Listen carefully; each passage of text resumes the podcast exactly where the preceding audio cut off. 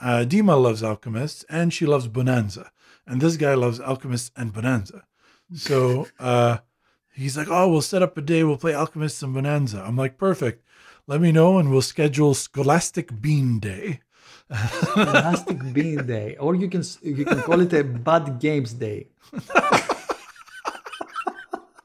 because tell these, me, tell me you're still recording. Because these are recording? two really bad games. Of course, of course, I'm still recording. No, no. All right. right. I'm gonna trade you two sheep for that wood. Tell me, honey, does that sound good? Cause all I really wanna do is take away longest road from you, yeah. Welcome to these tabletop sessions. Welcome to the welcome to the welcome to these tabletop sessions. Hello, fellow gregarious geeks and gamers and welcome to the 37th episode of the Tabletop Sessions podcast. This is your monthly dose of tabletop gaming stories and shenanigans. My name is Elias, and with me is the never samey, never unwelcome, legacy inspiring Ipokratishnya. Hello, everybody. This is Ippo. Kratishnya. The reason you are listening to this podcast. oh, I know that. I think when I did the uh, the the poll to see like, you know, what people like, I didn't put a, a question which is who's your favorite host because that's kind of rude. But when I did it at the end, I was like, "What do you like about the podcast?" Like three people wrote in, "Ippo." so, I was like, well, yeah. Right, well, that made it yeah. clear. So, and then Kevin went and like ranked us. He's like, my favorite is Ippo, then you. I'm like, really? Like, it's kind of offensive. Like, but but I like that three people like really voted about. I mean, I still remember asking my parents to vote for this and. Your parents and, and Kevin, because Lena wouldn't do it, right? Never. Lena would pick I Dima. Would, so I would be her least favorite. oh man! So how have you been? How's uh, how's your gaming life been recently? My gaming life. Uh, I think I said the same thing in the last episode, but uh, then I I thought uh, like I, I gave a little thought on this, and I was thinking after two months playing Hegemony, I didn't want to play any heavy games. So for for a month, I was just playing small. I wouldn't say silly, but you know, light games. I was uh, like, I mean, I was in denial pl- of playing didn't you play games. Tzolk'in? Pretty sure you played Tzolk'in. That's true. So you, you consider Tzolk'in a heavy game, right? No, but no, not heavy, but not light and silly. So yes, that's true. I mean, Tzolk'in was really fun and uh, I wanted to play it once more, and I uh, I would like to play it once more, and then uh, talk about it maybe in a, in the next episode. I'm glad our top five inspired you to get it back to the table. That was nice. Yeah, um, because you literally like three days after our episode came out, you send a picture of yourself and the guys playing Tzolk'in. And we enjoyed it so much. That's nice. It's really better than playing it in Board Game Arena which I oh, 100%. where I have played like uh, I don't know 30 games. He played a lot. I had Phil Zach and uh, Dimitris. We were playing like uh, continuously for for uh, uh, some time. I guess during the pandemic or early pandemic. Uh, Did you play anything else interesting? And I also played Hegemony again after the three month, two or three months. I don't know what's the gap exactly uh, two days ago. I think it's I think it's been like two weeks. I played it. I played it two days ago. It was excellent. It was amazing. Uh, and one reason was that I won by one point, which was totally you unexpected. Finally won again. I'm so proud. Yeah, as the middle class this time. Well done. Well done. Well done. And also, we taught the game to AK. Basically, he taught himself by watching a video but he was excellent. Yes, that was that was very nice of you. he was excellent as a first time capitalist. He was amazing, I have to say. Anyway, it was a great Wow. game. AK, you're amazing. Words from uh, from Hippocrates. Yeah.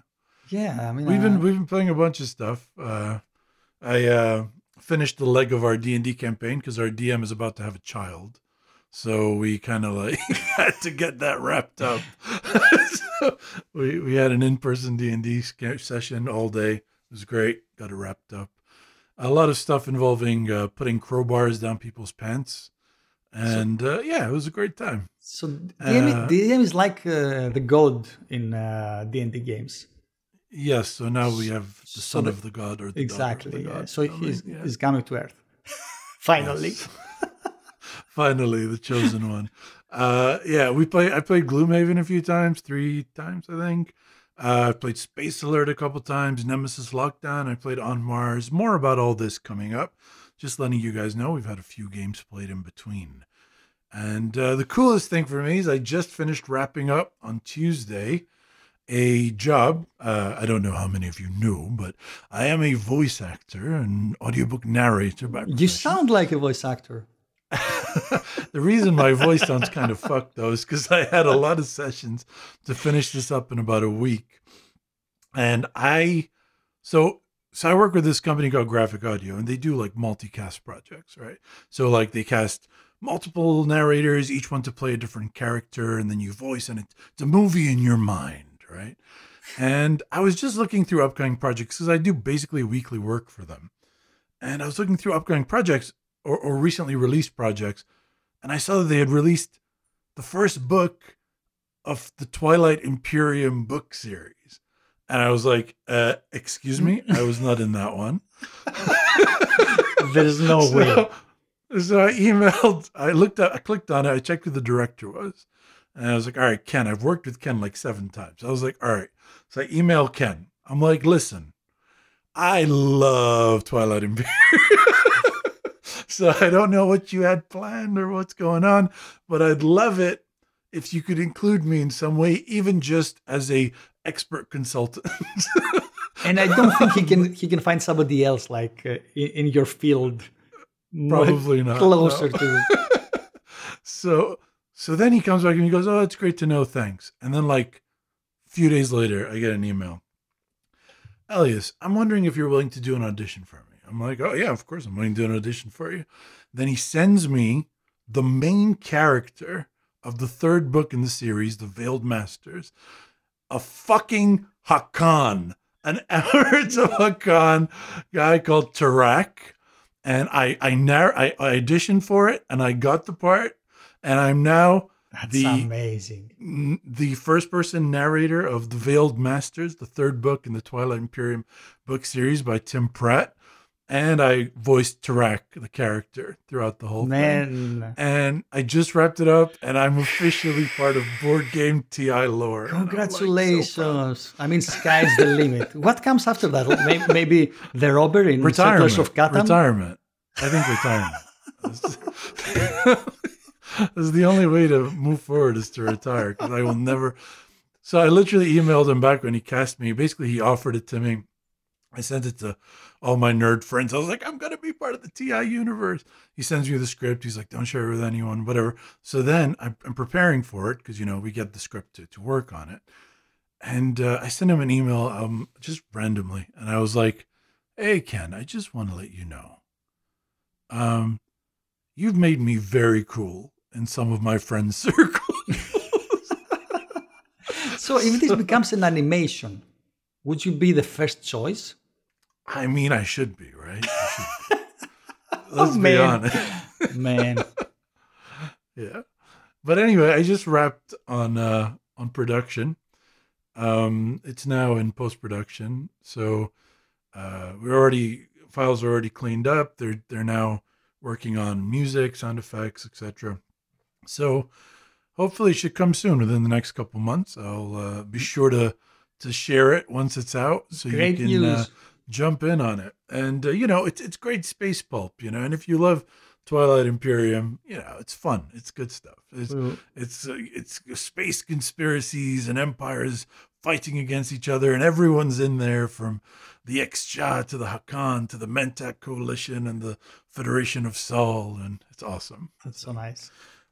I have narrated over 50 books so far, and this is the first one like I'm like other than the first one I did, this is the one that I'm like most hype about. So um Excited. and it's probably it's probably like people are like, why? It's some trashy space pulp, and I'm like, yeah. No, it's is. not. no, I mean the Speaking lore, of trashy the lore is interesting, pulp, right?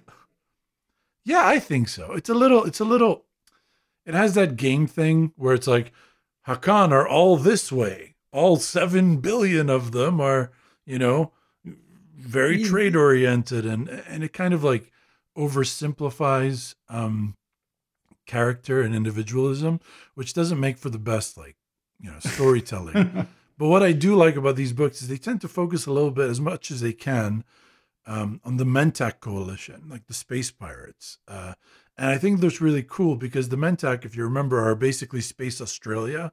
So it's where like all these prisoners from all these various races went. Space and, Australia. and then eventually they had independence. So like Space Australia is cool because then you get to you get all these characters from different species, but they're more Mentak than they are, you know, Hacan or Xxcha or whatever. It's like they're more Australian than they were originally Dutch Yeah. or you know Italian. I was just thinking of Michelle there, so I just described Michelle, Dutch and Australian and Italian. and they're But making yeah, their, so- their own wine and their own chocolates and everything. So Exactly. They, they get their own mishmash culture that's unique and beautiful by itself. And so I like that. First, I was like, Mentak is a weird choice. Like, I would go for one of the bigger major players in the game, but uh, I think that was the right call for like individual stories and stuff. So, yeah, so check that out Twilight Imperium, The Veiled Masters. Don't get the regular version. Don't, don't get that's already out. Don't get that. Wait for the, uh, damn it, what, what are they called? Hold the on. audio Let me just version of the yeah, the graphic audio version, and uh, I believe they're called. One second, I'm checking this. I got to do shameless self promotion. Dramatized adaptation. oh, So when you look for it- yes, It'll say in parentheses dramatized adaptation. Get that one. Don't get the other one. I'm in the dramatized life hack. life hack. I'm gonna put it on our TikTok. So, what Um, you've been uh, playing lately? Well, I've been in a very spacey mood, as you might imagine, with with, with this Twilight Imperium. It's kind of taken over my life for the last month because, you know, reading, recording, preparing. Um, but yeah, but literally every game I've played has been about space. And me and some friends, we uh, we we got to, we wanted to get together. They wanted to get uh, Nemesis Lockdown to the table, and I wanted them to try Space Alert because I knew they'd like it. So we dubbed that day Soviet Traitor Day because the, sh- the Space Alert ship, I'm pretty sure it's Soviet, but based on how it runs, um, Soviet era tech. Um, so we had a great time, and from now on, we're going to be celebrating annually every May Space uh, Soviet Traitor Day, in which we pick one game with something that feels Soviet and one game that has some sort of traitor. so wait, wait. The ship is Soviet, and there is a traitor among them, which is Mm. a Soviet traitor. traitor, Yeah. Okay. an American. Otherwise known as America. no, Anyway, be- so I so the thing we got to deal first was Space Alert, which as you all should know, and if you don't, check yourself before you wreck yourself. By uh, Vlaada Chvátil, Czech Games Edition. We got two plays in. These were my seventh and eighth plays of the game. I don't think I've won it yet. Spoiler. we lost both the games. So I taught them the game, which by the way, learning this game is a bear. Like it it's not there's a tutorial, but if you don't have two hours to kill with your friends just to learn it before you play it, it's you know. So I, I had to learn it by myself. Teaching it's not super I mean it's a bit annoying, but not as Yeah. horrible as learning it. Agree. So- Yeah. um, so I didn't realize that. I think the tracks are divided are as you go up, and so so in this game you're basically on a ship. If you don't know, you're on this ship. You, you, basically they send you out on this called uh, the uh, Sitting Duck class ship, and they're sending you to this area, and you just have to survive for ten minutes, and the ship automates and jumps by itself. But so many people are dying going to this area that they don't have enough people to train them, so they just um, really simplified operations of the ship where you just have to push a couple buttons to keep things going. and you're just walking around the ship doing things while horrible things are happening to you. And you have to survive for 10 minutes. And then if you survive, you score. And it's a co-op. So yeah, it's a co-op, real time. Um, and basically you got 10 minutes to actually plan everything. And then you actually see what happened after you've programmed all your actions. Um, and your main actions are basically moving or pressing a button in the sector you're in. And there's three buttons in every sector, and each button does something different. Shoots a gun, powers a shield, uh, adds more energy to your generator, moves the mouse so the screensaver doesn't turn on, you know, stuff. That's the best. That's the best. I like in the rulebook they say you have to move the mouse because uh, they could turn off the screensaver, but that's where their corporate sponsors image shows, and they can't afford to do this without corporate sponsorship. So, uh, and a little a little hidden gem, their sponsor is Corporation Incorporated, which is the company that you're building ships for in Galaxy Trucker, which is another Vlad. Oh my god, nice. Anyway, so Nice. I don't touch. think I realized that the track, uh, basically, as you go next track, next track, next track on the CD. Oh yes, there's a CD which plays like all the events that are happening. I don't think I realized it got more difficult as you went. So I asked them, Oh. pick pick a track number, and the guy was like six. So I put on six out of eight. Oh my by the way god. and it was so difficult, man. we barely survived. We didn't survive. I'm sorry, but we barely like survived in real life. Like, No, Uh, we- we played it. that. and um, you know, and it, it went terribly. And I was like, all right, I'm gonna go for track two next time. So we went for track two, and then we were like, oh, this is so easy. There's no there's no alerts coming in. and we still lost. so what I want to tell you is, is a couple of stories. Don't get cocky, right? Because that second game, we were playing level two. We did nothing for the last two minutes because we were like, oh, we've resolved this. Everything is done. we didn't even check the cards that we played. And then it turned out that we did do everything correctly, except Dima got her directions mixed up. she was moving in the wrong direction than where she expected to be moving, which screwed up the entire game for Oh everybody. god. So Dima, who was supposed to be handling the ship's energy generators so that we could power the guns and the shields and everything, was powering the wrong sectors the entire game. And so basically, anytime we wanted to run a gun or a shield, we couldn't because there was no energy. so we fell apart and we lost. So don't get cocky. Check your cards if you have extra time. And it's just it's just such a fun time. The guys loved it. Basically, Dimas told them now every time they come, we're going to play a quick game of Space Alert before we start everything, and um, it's just great. You know, the first game I was, I I I had, I had moved you know left and then down in the first you know time section, and then they were like, oh no more first time section. So I pulled my cards for the second period, and you can't mess with the ones you placed already. And I realized oh, I came all the way here and I don't have the button I need. So then I spent the next two actions going back up and to the right. So I spent four actions going left and down and then up and then right. Man, it's an excellent game. It's it's such an same spot. ingenious idea. yeah, Matt Matt went and got the uh the robot guys, what are they called? Like the the the, the bots that protect your interior of your ship. Oh, and he was walking around with them and he's supposed to be taking care of the interior threats right? And except he forgot to go down. And so he was just up on the upper level and the the, the the, interior threats are in the bottom level. And he was just firing like every turn. He was just like just shooting nothing. How many players did you play? four, four. Um, it was an excellent time.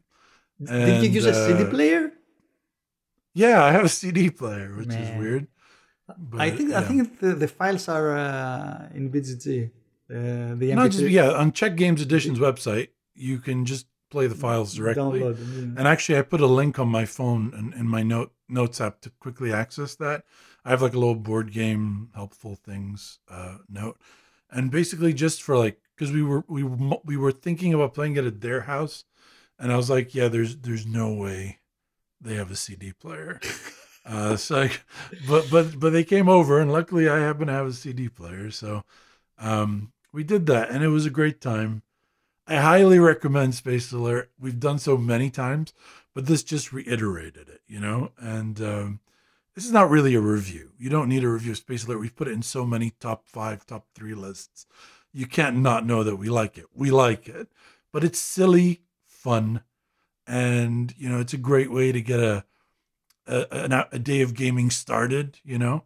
Because it, it takes you from just like, oh yeah, how do you play this game to like, oh my god, Dima, you're going in the wrong direction. You know, You know, it, it's an old game. I mean, it's it's more than ten years old, right? I mean, that's right. I mean, it has a It's CD, from it's from 2008. Yeah. uh, and it's strange that we don't see any new version of this concept. Very true. But I think Vlaada is resting on his laurels now. He's got all that Codenames money, you know. Yeah, but I mean, not from Vlad. I mean, from uh, from other designers. You can get this, uh, you know, programming uh, mechanism, which is like okay, it's uh, in many games, and you just need a co-op game with, uh, yeah, with audio. Maybe the audio is the the strange thing about it. I, I don't think so because nowadays you can just make an app, right? An app companion. Yeah. That's yeah. So And it's real time, so real time is always funny. Yeah? you know, a lot of people don't like this game, and I think the reason is they they got to go through that two hour you know learning session, yeah, and it's a lot for a game. I mean, the game literally the gameplay time is ten minutes. yeah. That's a, and that's then, a and then you resolve what happened, which takes maybe 20 minutes, right? So it's all half an hour. So two hours to learn it, like, and it's not like a campaign. So it's not like you're um, learning it with your uh, I mean, your, I was- friends, and I was playing it as a campaign. I mean, one scenario after the other because it's a scenario game, as you not say, a like campaign. they get harder. Yeah, yeah, yeah. Um, all in all, I love Space Alert. I know you love Space Alert. Dima's thrilled that I traded for it. Um, I know you wanted to send us your copy, which makes you the sweetest person in the world. But good news, you can keep your copy because I, I have my own copy. I can keep it in the in the basement in Greece. Find Uh, better friends. If your friends don't like it, find better. I want to say it's funny you said it's a scenario game and not a campaign game. And uh, we will talk about it in the uh, today's top. Oh my god. Okay, that was, uh, as you said, uh, excellent and uh, expected, as we have many times praised Space Alert. I was, uh, I played uh, Fantasy Realms uh, one week ago. Fantasy Realms is a card game from uh, 2017. Uh, you have uh, it. It's a deck of cards. Every get, everybody gets seven cards. You you're trying to get the most uh, points in the end of the of the game. Uh, you draw from the deck in your turn, or you get one from the discarded cards that you have in front of you. Uh, and then you discard a card face up. The game ends when the 10th card is discarded. So it's a it's a really quick game. It like takes like uh, I don't know 10 to 20 minutes. Uh, the funny thing is that you are getting all these different you know leaders and artifacts and things that you need to combine and you're getting more uh, points depending on the combination you are trying to uh, to accomplish uh, and when i played this game i have played this i think so far seven or, eight nine times something like that and i was Wow. i was always feeling that it depends a lot on luck. I mean, your the, the cards dealt to you make it a huge difference. So in the last game we played, uh, we I, I, get a very nice seven cards in the beginning. So at the end of the game, what you're doing in this game is you add the base strength, the, the number on, on the card, you apply any bonuses that the card describes, and any penalties. There are also penalties. So usually uh, the high cards uh, have more penalties in order to balance with the uh, smaller uh, value cards. So in my game, I begin with three high cards and one card that its value is zero but removes all penalties. So I have okay. these are the perfect four cards combination, and I have it already in my hand. Mm. I hmm. also I also have the sword that uh, I don't remember. It's the sword of something that uh, becomes a 50, 50 points, which is like huge, if combined with the belt of something and a leader. So in the first turn of the first round, Vicky discards the belt of whatever. So I take it immediately from the from the table, and for the rest of the game, I only need one more uh, dealer, uh, sorry, leader, to have the perfect combination. So the the other guys they're just playing, they're trying to do their best. I'm just drawing to get a leader because nobody's discarding a leader. At some point in the last round, somebody discards a leader. I get him. I get another 50 points from uh, the leader, another 50 points from the belt, another 50 points from the uh, whatever sword was that. And I end up with 207 points, which is a record for this game. Nobody has done this before. And I was thinking, I mean, I did nothing. It's it's it was at the same time amazing, but in the whole game I was just drawing to find the leader. I couldn't find the leader, and I just it happened to have to somebody to discard the leader in the in the last uh, round. So it's a it's a nice game. I mean, I like the idea behind it. That okay, you can uh, everybody can combine different things that and you know each card has a penalty and each card has a different bonus. Uh, uh, different combinations can happen, but it's uh, based too much. I feel to the hand deal to you in the beginning. Yeah. Uh, so I don't know. I mean, the, the weight of the game uh, in uh, BGG is 1.8 out of 5. And uh, I had fun playing it. Uh, it doesn't sound like you. I I feel. I mean, I had fun. I had fun watching the other people uh, being destroyed by my 207 points. I guess not by playing it. I was gonna say it sounds like you wanted to tell that story to tell us how much you won the game. yes, exactly. This is what I wanted to do. Uh, because otherwise, yeah, I wouldn't buy this game or suggest somebody to buy. But it's it's a nice filler. I mean, if you have like 10, 20 minutes, and uh, as a filler, yeah, I, I can see me playing it again. What's interesting is it's it's designed by the only other like famous game the designer has done is Betrayal at House on the Hill. He was one of the co-designers on that one. Which is the this is the Pol- is, Polish game. Uh, no, no, no, no. It, it's uh, Betrayal at House on the Hill.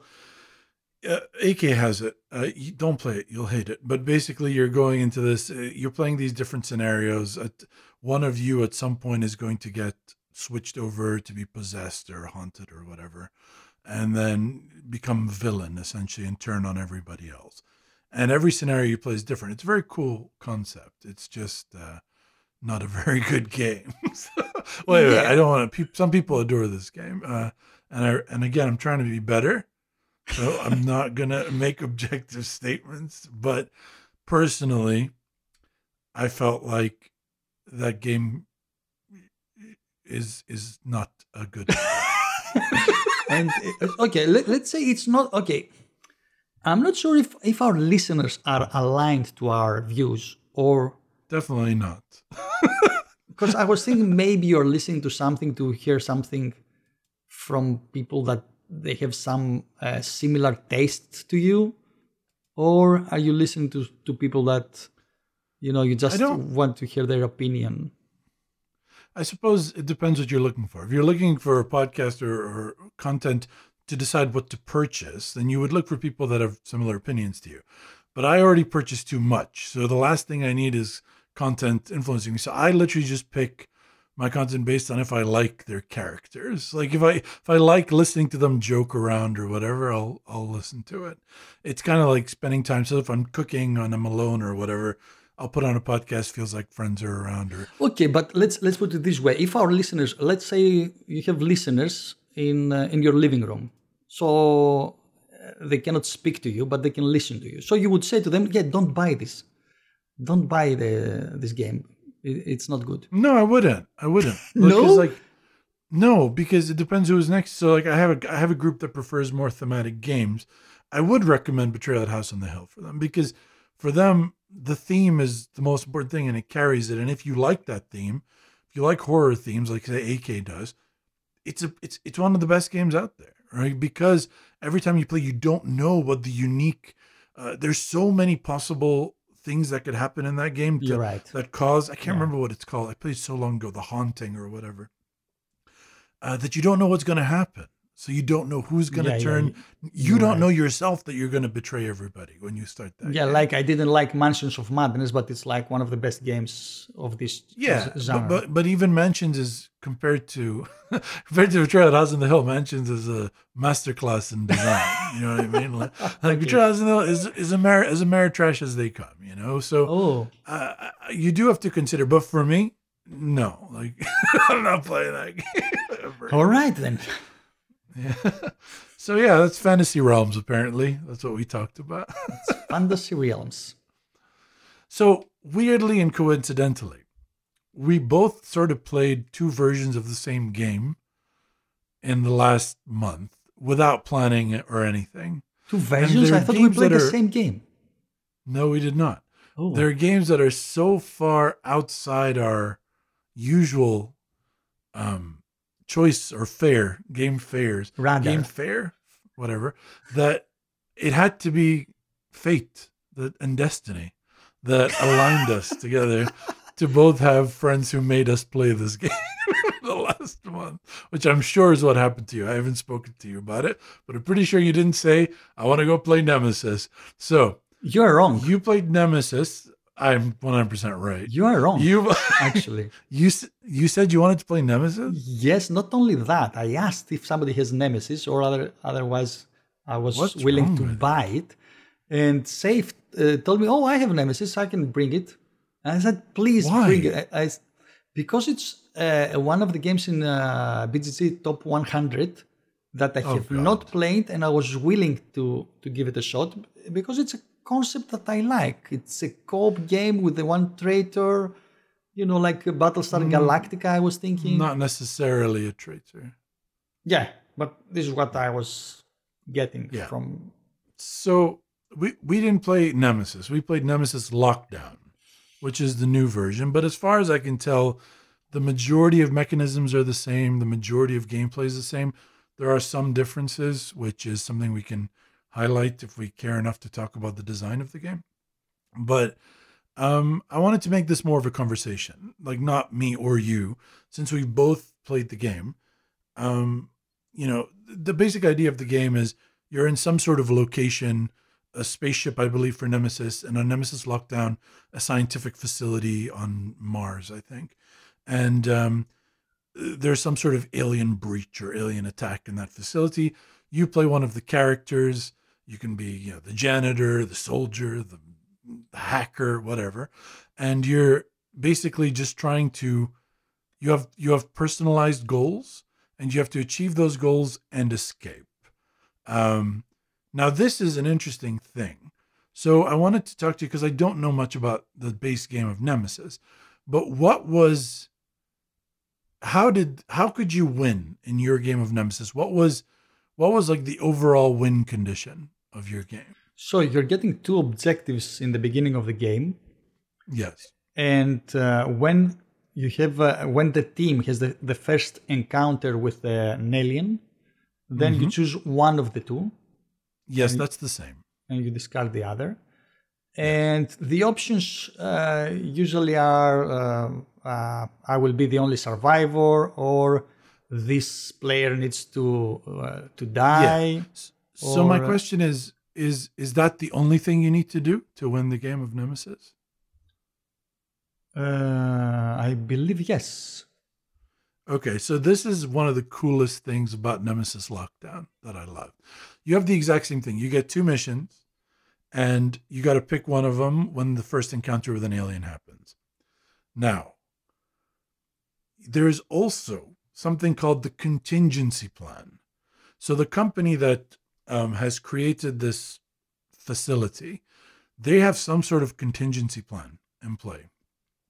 So they have decided either that if an alien attacks, they're either going to rescue survivors, blow up the place, uh, only allow, close the gates, open the gates to bring survivors, only bring uh, people that have sent a signal so that they know that they're not contaminated, um, only bring people that are in these like uh, cargo pods. Everybody else, the whole thing is getting blown up, but you don't know what it is. So the contingency plan is secret on the board. It's a token. And all of you know one thing that it's not. So you all get one contingency plan. So you have to deduce over time what the contingency plan of the company is. So not only do you have to survive your mission or, or do your mission, whatever the card you picked is, be the only survivor, escape with a friend, um, whatever it is, you also have to make sure you're in the right place to get rescued. All the, all the things you said are different Yeah. objectives in, in Nemesis. I mean, one can have the That's objective. One can have the objective to uh, send the ship to Mars instead of going to Earth. So he should go to the pilot room and change the coordinates. The other guy might have an, ob- uh, an object objective to send a signal to Earth. The other Yeah. guy might have a, the objective to blow up the ship. Yeah. So So, so they seem to have combined the two. So Yeah. you have to do whatever your mission is, which could be something like that, like collect seven alien samples or something Yeah. like that, or and also be in the right place because you could end up succeeding, but then you go to try to escape with the rover, and they never pick you up.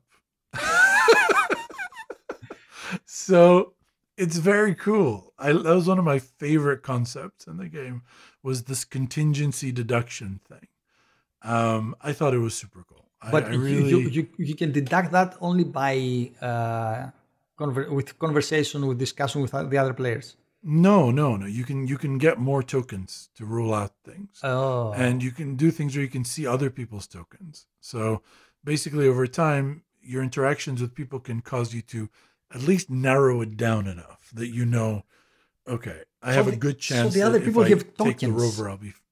Yes, you all have a token that rules something out, and the one token that's the contingency is face down on the board. So okay. So the token is uh, irrelevant to your goal. Yeah, yeah. Um, but but but it, it tells you what it's not, what the contingency is not. So you got to re- basically there's like five or six contingencies, and you have to figure out what it is. Um, but so you could accomplish your goal and just kind of pray that the way that you escape is the right way to escape, which I love, uh, which is very interesting because in our game nobody won, everyone In, died. in, in our game, also nobody won. but I but I was the only one sur- that I survived. Yeah, actually, I, I, I want to tell you the cool stories of how they ended, but I'll tell that you guys at the end. I want to go over a little more stuff that I like. I like the uh, the noise thing. I'm sure that's also in Nemesis, Yes. where if you go through an area, you make noise, and if you make enough noise, it attracts an alien, basically. And also, different sections of the facility would have power or not have power, and that would change over time. And that was very interesting as well, trying to manipulate, you know, why would you ever want to go deeper into the facility when the escape route is is towards the surface but you know maybe there's no power where you're at you know um, but overall there are several things in the game basically here's my overall thoughts on this game great concepts, stupid implementation. Like, I think this game could have gone through several rounds of of production, of development before it came out. It just felt like they had these awesome ideas and just kind of said, that's good enough that we have a cool idea rather than trying to make it as smooth and so so an example of that and to me i don't know if this is the same in nemesis but this is the dumbest thing i've ever heard variable alien health right so when you attack an alien you draw a card to show you what the life of that alien is maybe that life is four and you've done two damage to the guy all right you put your two damage the alien's life is four the next time you attack that same alien who hasn't gone anywhere, he's in the room with you. His, you draw another card to see what his life is now. Yeah, everything you said so, so far is exactly the same in Nemesis. So his life could now be six or two, yes. and he's already dead. That is unnecessary. I'm okay with variable, like you draw a card to see what their life is, but then just stick to that. But there's no reason. Yeah, but to, it, to, to, it gives you a feeling of you know a horror film where you are stabbing the murderer, but you don't know if the next stab will be enough to kill him.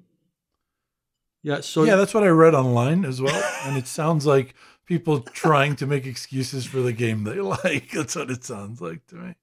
Um, it, I, I mean, it makes it unpredictable. No. So they they, uh, they preferred theme over. Uh, uh, and that's okay. Strategy. That's okay, but but I don't see even the thematic like even if you're you're killing somebody, yeah, but like you know that if your knife damage is hurting them or not, right? Like in this case, I could have done two damage, pulled a four.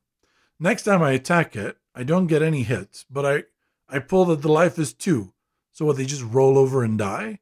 Like it doesn't it's, it's strange. it doesn't make any sense. Like even objective and the problem is, it's too many variables because it's not like your damage is predictable. It's dice based, right? So you're rolling dice damage and then you hit, but you don't know if your hits are going to kill the thing. Like, I mean, it's too it, much. It's too much randomness. It, it's it, two steps of variability that don't need to exist. It's interesting what so, you said that, yeah, I mean, the game can, can take more development because the. Uh, the quantity of rules in this game is amazing. It's it's there are so many so many rules for a co-op it's, game. It's, it's, one of the it's one of the points I wrote actually. This game desperately needs a player aid, right? Because every room has a unique action. Yes. Every phase needs a description, but they don't. You don't have any of that. So every time we were like, "What does this room do again?" and then Chris would have to pull out a rule book and then find what that, ro- that's what, what, that room we were does. doing also. Yeah, it, and no Safe, who's the the owner of the game, uh, we went there and he said, "Okay, basically this happens in this game.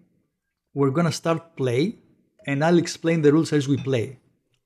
And yeah, that's almost what happened to us. And I was thinking, I mean, this is not the way to play a game because we don't know where to go, what to do.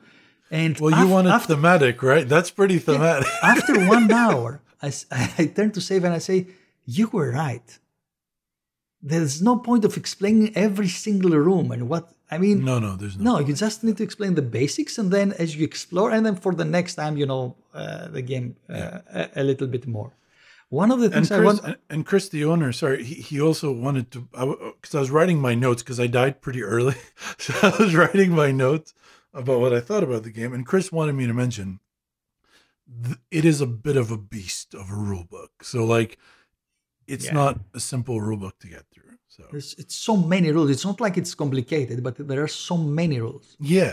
So yeah, no, it's not complicated at all. Yeah. One thing that uh, I would like to add in uh, uh, the mechanism that I liked is that actually it's not really a, a, a, an innovative mechanism or something, but it's really thematic.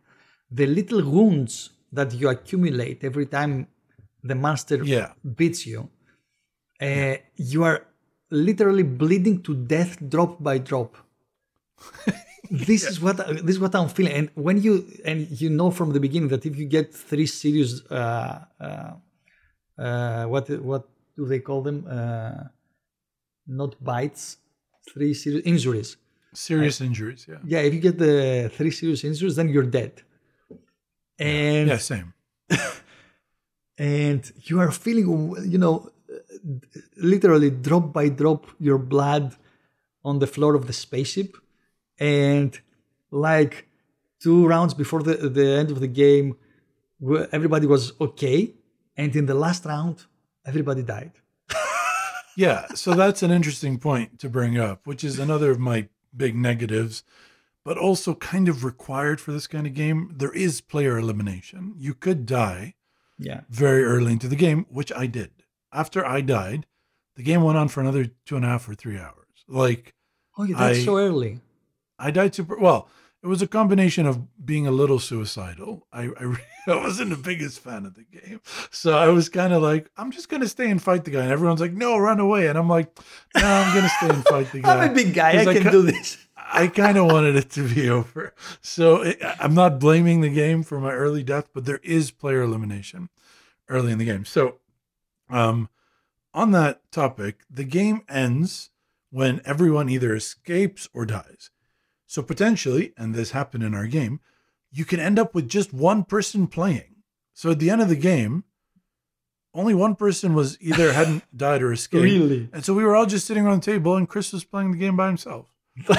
Um, That's really strange. No. there's two parts to that. One, that's weird, right? And two, it's still kind of fun to watch, though. like, it's so thematic that you're watching and you're like, oh my God, what's going to happen? It's kind of like watching a That's movie, true. right? So at least there's that. The thematic makes up. But I think And if, that's if how you I die, felt about if this you die first, then you uh, you are becoming an alien, and you are playing for the aliens or something like that. So there, there's a there's a mini expansion in the game that you can use, and that ex- mini expansion is to to put that in where you become an alien and then oh, you're. I thought it but was in the it's rules. not it's not core rules. It's like a it's like a additional way to add to the game. Oh. And we and Chris wanted to actually play with a rule where you could take the remains, right, the carcass, and take them to the bio lab or whatever, and you could bring them back to life. They can't win the game anymore, but keep playing. And I was like, no, no, no, no, do not bring me back to life. I do not want to keep playing this game.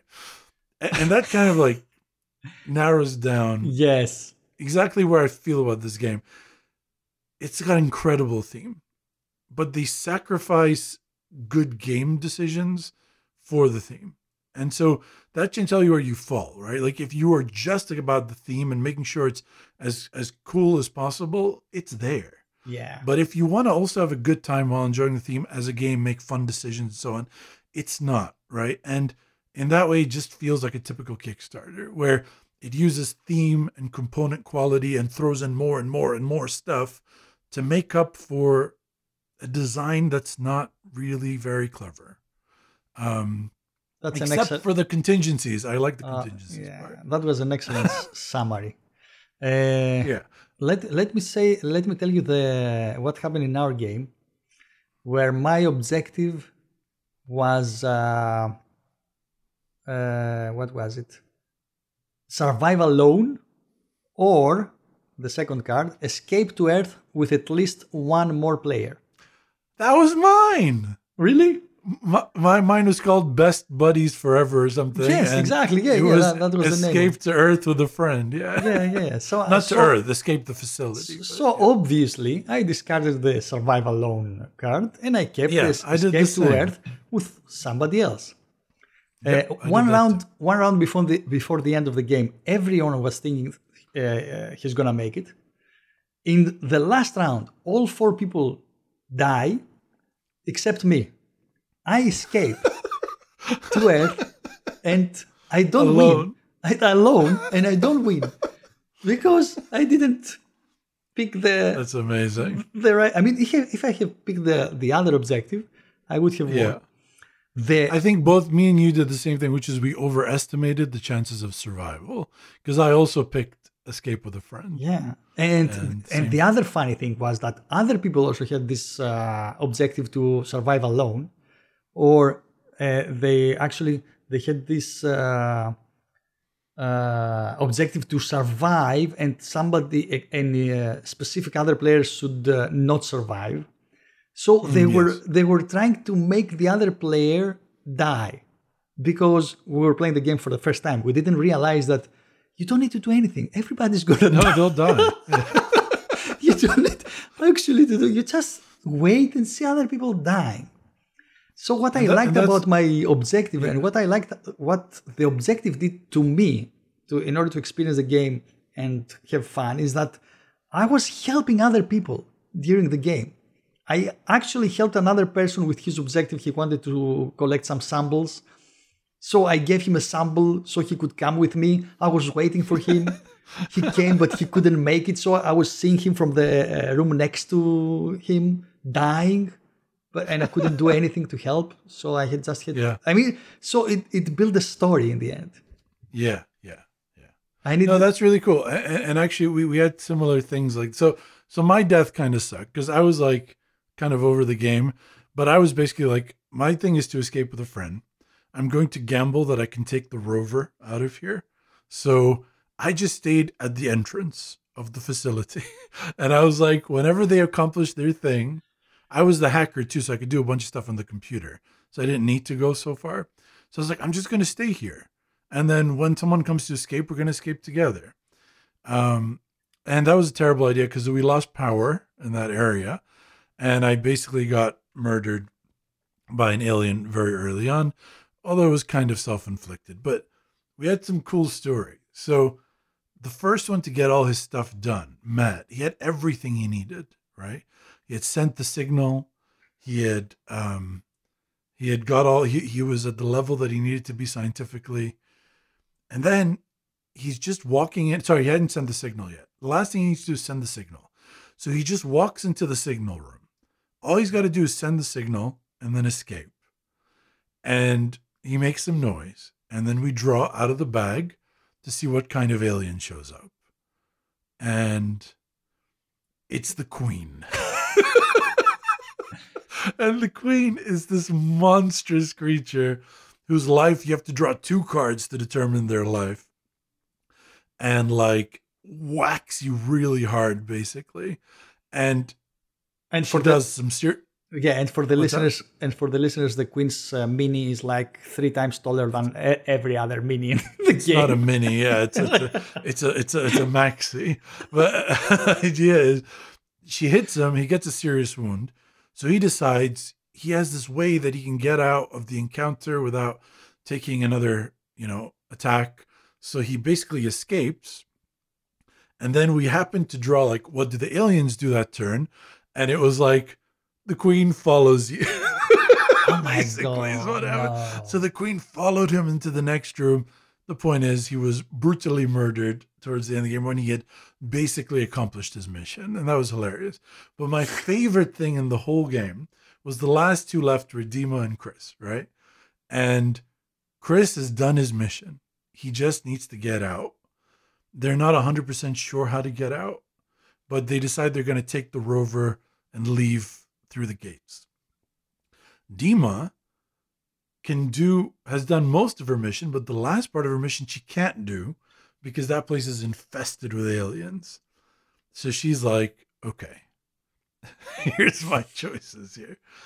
I could um try to do this, or I can go take the rover and leave without having done my mission and leave Chris in the facility to die. Why? So Dima, Dima goes to the because if she's not winning, nobody is. That's how Dima is. Oh my so she God. goes to the facility to take the rover, and this is the best part of all this. Chris reaches the room that Dima is in and taking the rover from, and Dima just drives off with the rover, wa- Oh. waving in the sky. Dima is a villain. stuck in, and drives off knowing that the company is going to kill her basically because she hasn't accomplished her goal. So Dima escapes without accomplishing her goal, and she leaves Chris, who has accomplished his goal and has no way to escape the facility. And we were all just like, "Oh my god, Dima!"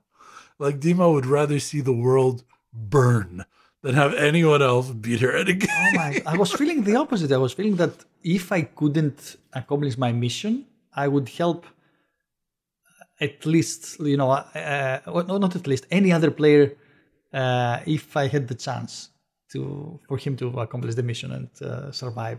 I was thinking I, I was thinking it more as a co-op rather than a competitive game.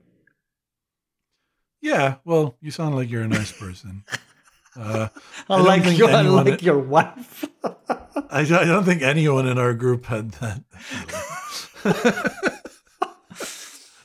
anyway, so, yes, I've already kind of given you my final thoughts on it, which is you know, it could have used some development. It's kind of uses theme and and and components as a way to make up for a lack of development and design. But they're great stories that come out of it. And even though I died, I kind of enjoyed sometimes watching the rest of the game play out. I would leave the table and come back, but when I would come back, I had a good enough time that it wasn't the worst thing in the world. So I, you know, if if that sounds like something you'd like to do, go for it. For me, it's not on my play again list, but I know Dima would like to. She would like to play again. She said she would. Um, so you know, and she's not a thematic gamer, so she likes Euros and heavy games more than anything but she liked it enough. So take that for what you will. You know, I, I, we're not trying to tell you like buy it or don't buy it, but we are trying to tell you you might like this, but if this is something you're looking for, you might not find it in this game. So, um, what are your final thoughts on it? So, Nemesis really reminded me of Battlestar Galactica. So it was a, as you said, a great story, a great experience. Uh, it's funny that I agree. I, it's not my play it again list but I would advise everybody to play it at least once. So I don't see a lot of replayability, but at the same time, I think it's uh, it's excellent experience. Like just for once. yeah, and like when I lost, I was feeling super negative. But then I, when I went to post the picture on Instagram, follow us on Instagram at Tabletop Sessions, I was putting my thoughts down, and I realized they were pretty positive. Right, like I was like, yeah, I mean, it's you not really fun. a well-designed yeah, game, but I had fun exactly, and that's and you died like two and a half hours before the end of the game. That's uh, that's uh, unbelievable. It was a good time. Uh, so yeah, so that's Nemesis and Nemesis Lockdown. Continuing with the idea of space, because you know my mind was in space, as you know, because of the Twilight Imperium thing. I I was meeting with my other group, the one that plays heavier games, heavier, and had one of them had recently bought uh, On Mars by Vital Lacerda. So I was just like, hey, I kind of feel like playing space games. So um, this could have been the all space episode, by the way, if you didn't ruin it with Fantasy Realms. Just by the way, yeah. Uh, I hope you feel terrible about that. Uh, well, I didn't so, know about it. I could have talked about Shipwreck Arcana. This is like not a, in space, isn't it? It's a space. It's a ship. It's, a, it's no, a, it's a space shipwreck. No, it's like a water ship. It's like a ship. anyway, so on Mars is the game from Vital Lacerda uh, by Eagle Gryphon Games, design uh, with the um, graphic design and art by Ian O'Toole. I think it came out in 2020. And I've only ever played one other Vital Lacerda game, which is Kanban. And uh, so, from a, from a complexity level, they rated this more complex than Kanban on BGG, and that's completely, I think, not true. Like, I just think maybe on Mars got more popular, so more people who don't know how heavy Vital Lacerda games are bought it, and they were like, "Wow, this is super heavy." But I, but from having learnt Kanban and learnt on Mars, on Mars follows a much more simple to understand uh, rhythm, and it's uh, it's more about you take certain kinds of actions to build certain kinds of buildings, upgrade those buildings, build complexes, and then based on what you build, you score points in different ways. Um, Kanban, whilst it, you know maybe there's less stuff happening, it's much harder to wrap your head around. I, I feel again, this is all subjective because uh, it's hard to know where to start with Kanban. Like everything feeds into something else. There's no obvious starting point. Whereas you can come up with obvious starting points on Mars, build a building, or uh, get a blueprint or hire a scientist. You know, with with Kanban, it's like I have no idea where to start understanding this game from because everything needs you to understand something else to explain it. So, um, so in terms of complexity, I do feel that Kanban is more complex, or it was for me. My brain had a hard time with it. So even though it says It's more complex on BGG. If that has been turning you away, don't let it. It's I don't I, I don't think it's as complex as Kanban, um, and uh, you can pretty much get your head around it in about 40 minutes or so, of if you watch a video or something. Um, overall, the, the idea of the game is you're colonizing Mars, so you're building buildings, you're getting blueprints, scientists, you're developing the buildings to be more advanced buildings. You're building complexes, which is multiple of the same buildings next to each other. Um, this whole time, you're basically moving by shuttle between the colony on Mars and like the space station in, in orbit. And based on where you are, you can do different actions. So in the space station, you can do more science stuff. When you come on to Mars, you can do more construction stuff. And then based on what you do, you develop the level of the colony. And as the level of the colony develops, different the, the game progresses, like phases progress. Um, it had a lot of nice, interesting decisions to make. And it's a very good, solid Euro, a very good Euro. But to, not to bury the lead, it's not a game that stayed with me. Like I didn't think about it. What is the goal of the game? To get the most points. so but overall, you're you're developing Mars. You're developing Mars, basically. Um, is there an interaction? There is interaction because you you can build buildings to connect to other buildings that other people have. There's actually quite a bit of interaction. That's which is actually the next point I wanted to say. It is interactive. Um, you can you need other people to build buildings, but also to build complexes of certain sizes, you have to have the technology to build that size. But you don't have to have it yourself. Somebody else can have that technology and they get a benefit from you using that technology. But if somebody develops water building technology to four, you can develop a level four size water complex by just using their tech without having to do it. So if they know you're willing waiting to do that, they can intentionally withhold development of that technology so that you're not able to build that large water complex that you've been building up towards. So there is quite a bit of is it the tech, is there a tech tree? It's it's sort of a tech tree. You get tech that you put on your board, and you have levels to it, so you can develop how how much okay. how the level of that technology over time. Um, so overall, the game is not something that I thought about much afterwards, right? Like it didn't stick with me. But the one thing that did comes on that interactivity topic. But it's also something that turned out we played wrongly.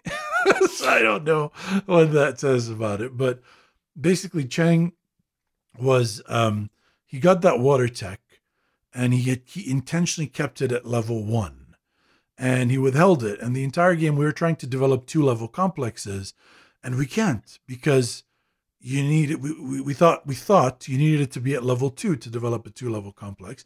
And he was withholding it at level one throughout the entire game which stopped the development of the colony as a whole which meant that new tech stuff wasn't coming out for us to make up for for what he did. So he, he was holding water development hostage.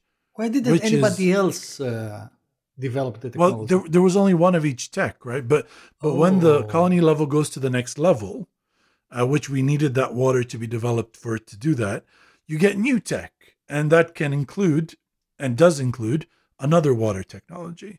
So he held the whole game hostage, but it turns out that um, you only need the level to be equal to how many buildings you're connecting to. So to do a level two, you only needed to be at level one, which it was. But regardless of that, we thought it was hilarious. It was like a mob mentality approach to the colonization of Mars. And we had a lot of fun joking about how Nestle made it to Mars trying to own all the water. So but afterwards, it turned out it was wrong. So he couldn't hold the game hostage. The other guy I was playing with, uh, Alistair, that's when he got kind of pulled out of the game and didn't enjoy it. When when he felt that um, uh, Cheng was holding the game hostage and reducing the number of possible actions we could do and the new things that came out. And it turns out he was right. That's not how the game is designed. So I can't criticize that. But I loved that about it. I loved that Chen could oh hold the game God. hostage. so I kind of liked the things that wasn't meant to be part of the game, but Alistair felt the way the designer meant for you to feel. So you know. So the one thing you liked in the game was not in the game. I didn't say it was the one thing I liked. It was the thing I liked the most in the game. so another thing is Ian O'Toole did a great job with like the layout and the design. Uh, for such a complex game, I feel like he did a great job. And actually, it made me want to try the new version of Kanban EV, which is Ian Yeah, O'Toole graphic design, because I feel like I feel like that could make I it clearer. I feel like his graphic yeah. design does a very good job. So the point, and the thing about the game is also it's kind of point salady, in the sense that everything kind of gives you points at the end of the game, but not sometimes what you think would give you points, right? So the first big batch of points I got was from building a building of of a certain kind, and I was like, okay, I'll just build more buildings. But you only get points for the first building of that kind that's built in the game. So then I built it again. I was like, oh right, I don't get anything from this. So so again, it has that Kanban thing where you're not sure where your points are coming from. This is not a criticism. I'm just I just want to point it out. I actually think it's very interesting that it's not obvious. So even though you basically get points from everything, sometimes it's not the thing you would think you would get points from. So keep that in mind. And so and because of that, I imagine the game is better with multiple plays. I've only played it once, so um, I would play it again, but I'm not going to be the one asking to play it. Right? I think Vital Lacerda makes very, very good games, excellently designed games, but my brain, the way it's wired, doesn't work with those games. So whilst I'm happy to play them, I never crave playing them. And I think that's important. You know, the same thing happened with Madeira, which is not a Vital Lacerda game, but it kind of feels like a Vital Lacerda game. Uh, it, it it has that thing where you guys loved it, but I never really wanted to get it to the table. So if I had another option, I took it. But if you guys wanted to, and we were only playing one game that night, I would, and I'd probably have a good time. And that's how I feel about Madeira, which isn't Vital, but I felt that way about Kanban, and I feel that way about On Mars. So it isn't the most exciting review in the world. It's funny you're saying that because I mean I remember you you liked Trajan, right? Which is a point salad, Yes, uh, and I didn't like it, and I don't like uh, this guy's games in general. What what's his name? The Stefan Feld. Stefan Feld games. Most of them are like uh, point salads. I don't Yes. like also Vital Lacerda games except Kanban, and I liked Madeira for some reason that I don't know. I Madeira isn't him. Madeira is the guys who did Panamax. But um, Yeah, what- but it's still like uh, it's it's not thematic and it has so many rules and it's a point salad. Yeah. So what Yeah. what to like in this game? I don't know why I liked it. Well, it wasn't the points out thing that made me not like it. Like I, I didn't, I didn't have a problem with the points out thing. And again, I couldn't tell you I didn't like the game. Like I, I, I did, but I wasn't excited about it. Like I was excited going into it, and then right after it, I didn't think about it at all, and I haven't thought about it since. Right? And Yeah, so that's important. Yeah, for me, it's the most important. It's how I know if a game was mm, good. Yeah. So like Nemesis in the game, I could criticize many things, but afterward, I thought about it for like a day or two, and so that boosted it. With this game, I can't criticize very much in the game. It's a very well designed game, Exactly. but I didn't think about it at all, so that lowered Yeah. it a bit in my estimation. Exactly. That's that- that's what I was going to uh say. That your reviews are making everybody excited to try Nemesis and not excited to, to try on Mars, even if it's probably the better game. and it is the better game. And that's the funny thing about all this is there it's more interesting decisions by far and on Mars. It, it, there- it, it's it's one of those that gets in your head and you're like, oh my God, what should I do? What's the best action? What can I do? And from what I can do, what's the best thing? And it gives you some flexibility. You're never fully trapped, you know. If an action is taken up, you can use it. It'll just cost you more, you know, stuff like that. Very good, very clever. And deciding that you want to use the actions on one side of the board, the colony side, and then being like, okay, now I need to go work on science, so I need to go into orbit. Well, that means I can't do, I can't do any colony actions like building and stuff for a while until I until I come back down with the shuttle. So it's very cool, very interesting. If you like Vital games, it's probably one you would like. I I liked it enough that if Cheng is like, hey, you guys want to come over and play on Mars? I'd say yeah. But if Cheng was like, what do you guys want to play? I wouldn't say on Mars. I hope that tells you where my head is at with the Okay, I have a, uh, a question. If he says you can come by, but you're not allowed to eat anything, so there's no pizza this night, would you go for on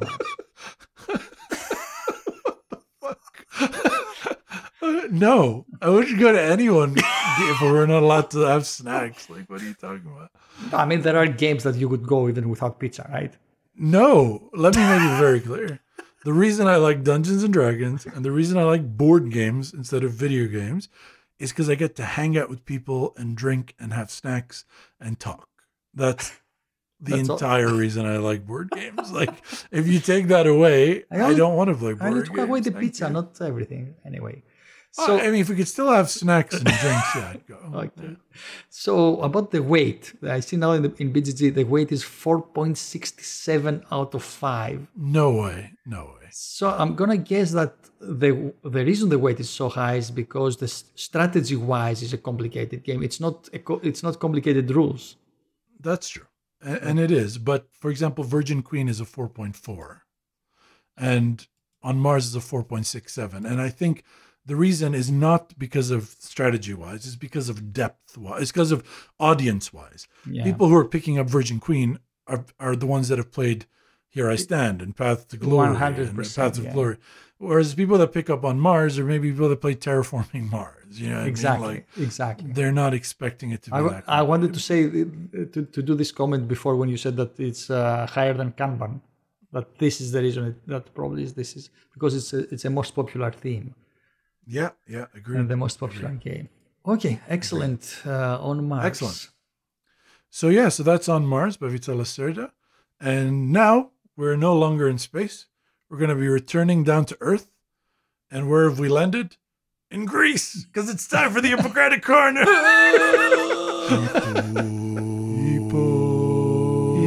Ippokratic Corner. I have a comment to make that I was thinking during this month that it shouldn't be the Ippokratic Corner. It should be, it shouldn't be named the Ippokratic Corner anymore because I feel that now it's a it's a basic part of the structure of the podcast. So it might be the Ippokratic living room, maybe, or Oh, I, so your problem is not the Ippokratic part; it's the corner. the part. corner. Yeah, it's not like it used to be a corner, like a small part, but now it's we like can't we can't do we can't do that. Be, because when when I when I made the the our board game geek guild, check out link in our description. Please join our board game geek guild. Um, when I put up our our pictures as the host, I called you Ippo the corner, no stop you. So that's it. I'm not redoing that image. So uh, it's called the Ippokratic corner. Anyway, so welcome to the Ippokratic uh, Corner slash living room.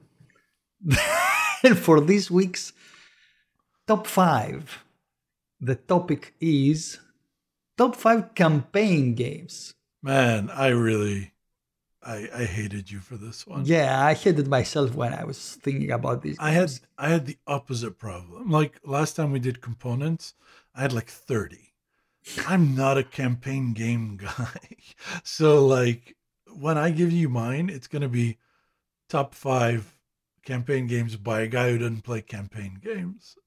I hope that's helpful. It's it's it's helpful. It's honest. It's uh, the best thing you we can do. Actually, not you can do. We can do because I was thinking I would love to love campaign games, but they don't work. They do not work. Not in our group. Mm, because yeah, exactly. It depends on the group. Yeah. yeah, because campaign games need consistency of players, and in our lives, it's very hard to accomplish that. And smaller collections is what they need. maybe maybe that too and you need to convince people to play the same game basically again and again i mean Yeah. it's it's basically when we talk about a campaign game it's basically the same game with some Yeah. different you know uh, twists So so what was your criteria for this one? uh, no criteria for this one you can I, I, I had I, I had some, I had some. Um, but not as many as because again I'm not so for it to be a campaign game, some element of a previous game has to impact the next game. So that could Oh. be result, that could be continued story, that could be adjusted difficulty based on the result. So it wasn't necessarily like had to be called a campaign game, but some element of a previous game has to affect this game. But since you But added the not- adjusted difficulty, but- then even the scenarios in Space Alert No, that was my makes it next cam- one. it cannot be a scenario based game. So things like Mage Knight Renegade, like games where you're like, oh, I'm playing the, you know, this scenario today. No, it's that's a scenario. That's not a campaign. All right. And this one I had to do, it has to be a board game, not a role playing game. Because otherwise, Dungeons and Dragons, Savage World, Genesys. Oh, that, that's a good one. Like, yeah. those are much for me those are the best form of campaign game. So they would have been top of my list. So um so yeah i also came up with the guesses of your top five Ippo. I, I- uh, so i've written them down here. I'm afraid you're gonna like find all five. i'm not i'm not gonna guess them but i will tell you if i got each one right or if i got wrong. I promise to be honest and not lie. But based on you saying scenario i feel like i might have got some wrong. So except maybe one. I was sure you would try to shoehorn this one in. But anyway we'll talk we'll talk yeah, I think I think you can find all five of them. Anyway, I just so wanted what's your what, for- what's your for- honorable mention? for our no for our I don't have uh, honor, honorable mentions. Uh, in the end, in the end, uh, maybe or maybe even now, I can mention the games that I considered for this top five, and they didn't make it for the top five for uh, different reasons. Uh, no no do it in the end then because then that will yeah, let, let's do it down. in the end, so it will be more exciting. I, I have one honorable mention, which would have made my list, but the expansion, the the the campaign part comes from an expansion. So the if you buy the base game, there is no expansion to it. There is no campaign to, it, and that's too many bones. Oh, that's legitimate So- for me. Well, not for me. So I'm, putting it as an honorable mention. Too many bones would be on my top five for sure. It would be number three. Um, but you need the Age of Tyranny expansion. Otherwise, it's scenario based, not campaign based. Okay, so Age of So- Tyranny is it in your top five? It'll be well. Too many bones with Age of Tyranny Yeah. wouldn't be my number three. Yeah, Okay, nice. but it Uh, isn't. So it's my honorable mention. So part of Number my five. part of my uh, prologue that uh, I would love to love uh, campaign games is that I have three games right now standing in my bookshelf and I have not played them. Uh, and those are Pandemic Legacy Season 2, Mhm. Sleeping Gods, and This War of Mine. Oh, those are Sleeping Gods and This War of Mine are two of my guesses of your top five. Uh, this War of Mine I have played only once, so I cannot consider Okay. it of playing. I, I love it. I would like to So play I, it so I got, so I got two wrong so far. Uh, Sleeping Gods I, I didn't play it yet because uh, my family betrayed me. They told me that if I buy, they would play with me.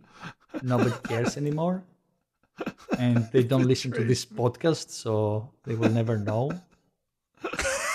Oh my! Anyway, okay, so let's go through to my top five. My number five is Dead of Winter. Oh, I didn't have that one.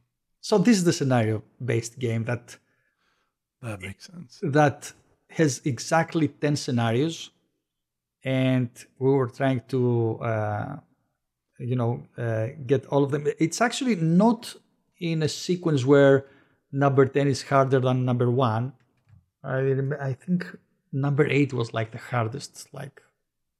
But I played it uh, a lot of times uh, with Lena as a two-player co-op game. We had an excellent time. Each scenario was different. Uh, of course, eh, we're talking about the same game. I mean, it was different, but like uh, you just needed to accomplish a different goal. The rules were uh, the same.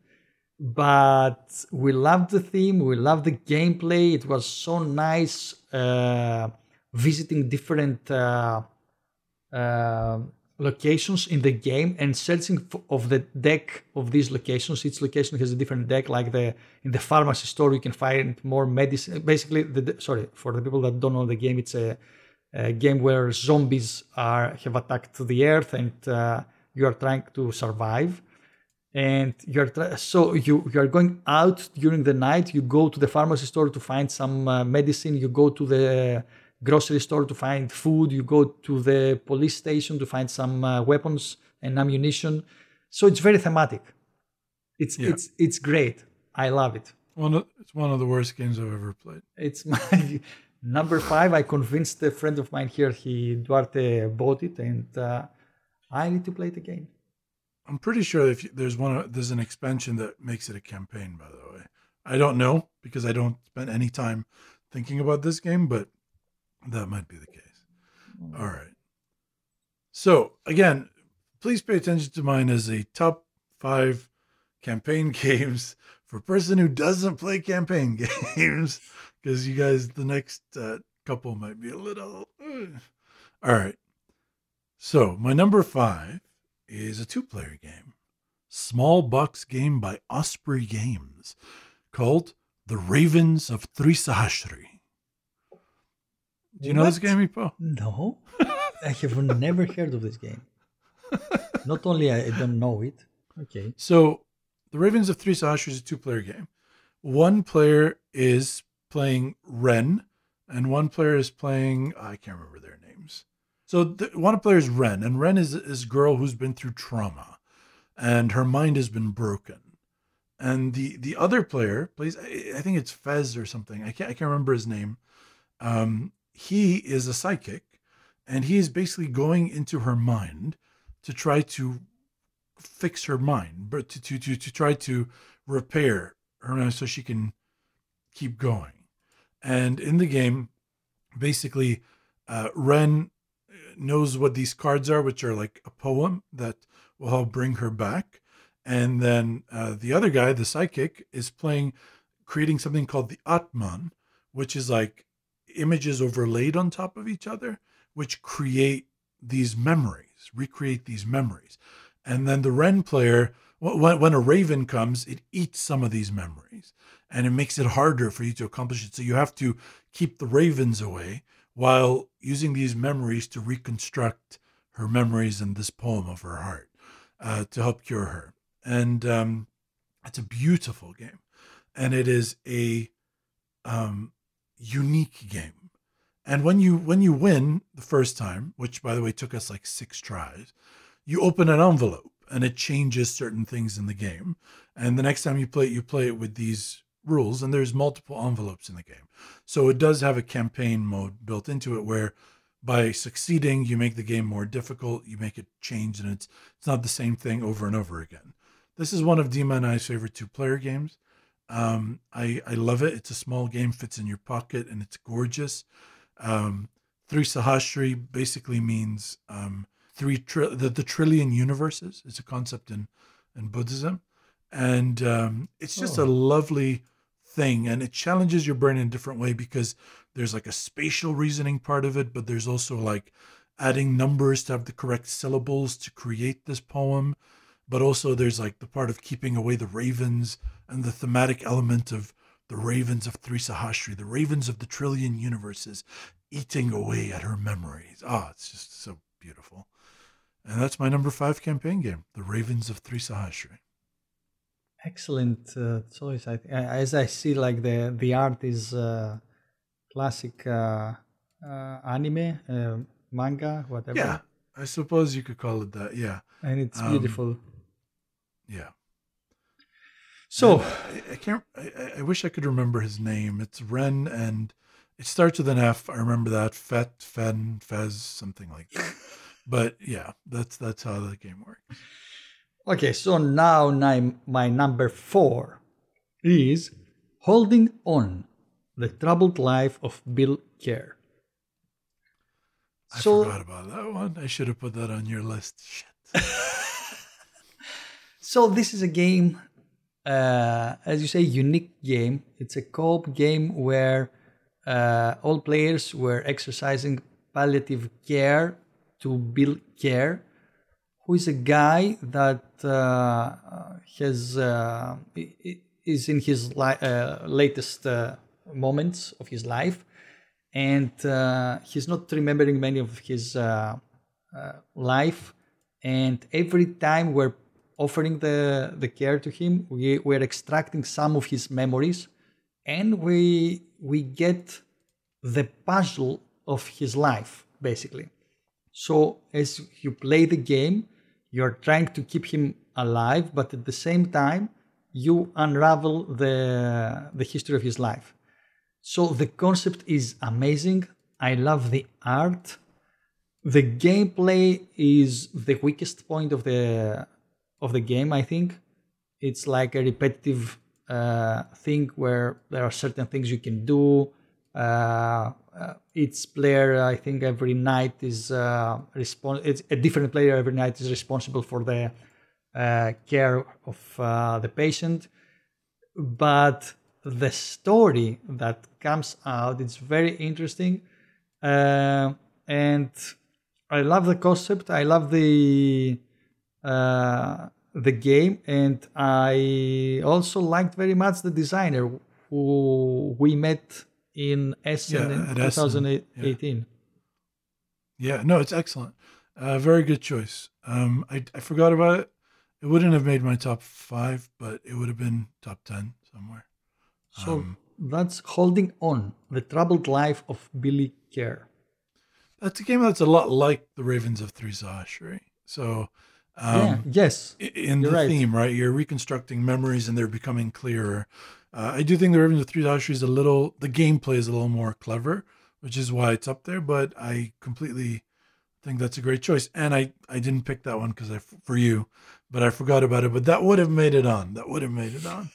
Uh, I'm pretty sure I know your your next three. I got to get right. oh, so we'll, we'll see. So my number four is another small game. Uh, it's it's a co-op uh, campaign game called The Crew: The Quest for Planet Nine, Oh. and it's a trick-taking game co-op uh, with limited communication.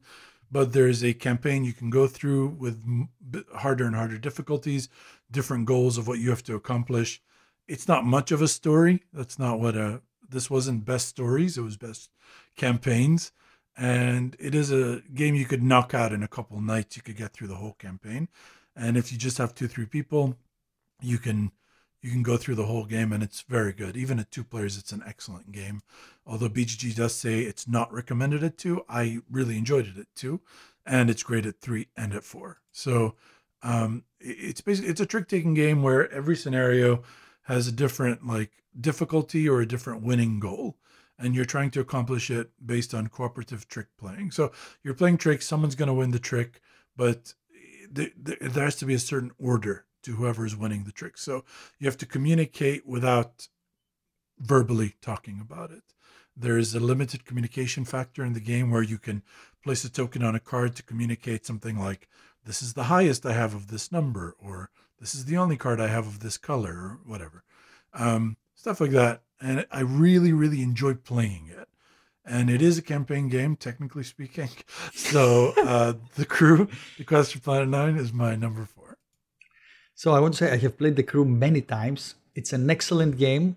Uh, it has this uniqueness of being a cooperative trick-taking game. I mean, I don't know any other cooperative trick. I don't think I know any other cooperative I don't trick-take either. game. It's it's excellent, but there's no theme like at all. Zero. So this is why it didn't make it to my top five. Fair enough. But I did check on BGG, and under family, it says mechanism campaign games. So Where it's a campaign pr- game. no, no. I mean, it, like it's like the mind also. It's a campaign game. That's true. kind of. Yeah. If that was the case, that would have been my number one. Damn it. Why didn't I think of the mine? So so far we have only picked cooperative games, which I guess it's, That's true. It makes sense for Kind of the deal, yeah. for campaign games. yes, but the indeed. next one of mine, it's not a cooperative game, because my number three is the King's Dilemma. I thought that wouldn't make it because you were kind of like tepid on it. But still, it's review. really better than Dead of Winter or Holding On, The Troubled Life of Billy Kerr. Because as you said, we're not experts on this. It's good, good thing you picked that as our top five. we're not, yeah, I mean, uh, yes, so our listeners need to know that, that since we don't really play a lot of these games, we have a limited capacity of uh, It was a very strange choice you made. yeah, I mean, that's on me. I, I take it on me. But still, King's Dilemma, we explained it a lot in our last uh, episode. It's great time with friends. It's not co-op, and I believe it's the only not co-op in my top Yeah. five. Uh, you were making choices. uh, There is a story. Uh, all of the players are uh, in the King's uh, Council, and uh, we're representing families, and uh, we have different goals and objectives. And the fun about this is that you draw a card. There is a dilemma every time, and you need to make a choice, uh, which probably you're making it according to your secret uh, objective. So it's funny because you need to convince the other people to uh, do absurd f- things like uh, yeah it makes sense that we should sacrifice people in our kingdom it's it's an old tradition of ours that uh, it was forgotten for a long time but uh, i think the old ones they knew what they were doing so uh, why not so you're saying things like that you cannot say it without smiling or without laughing and uh, it brings a lot of fun to the table Yeah, and for to listen to more about it, check out our last episode where we talked about King's Dilemma in detail.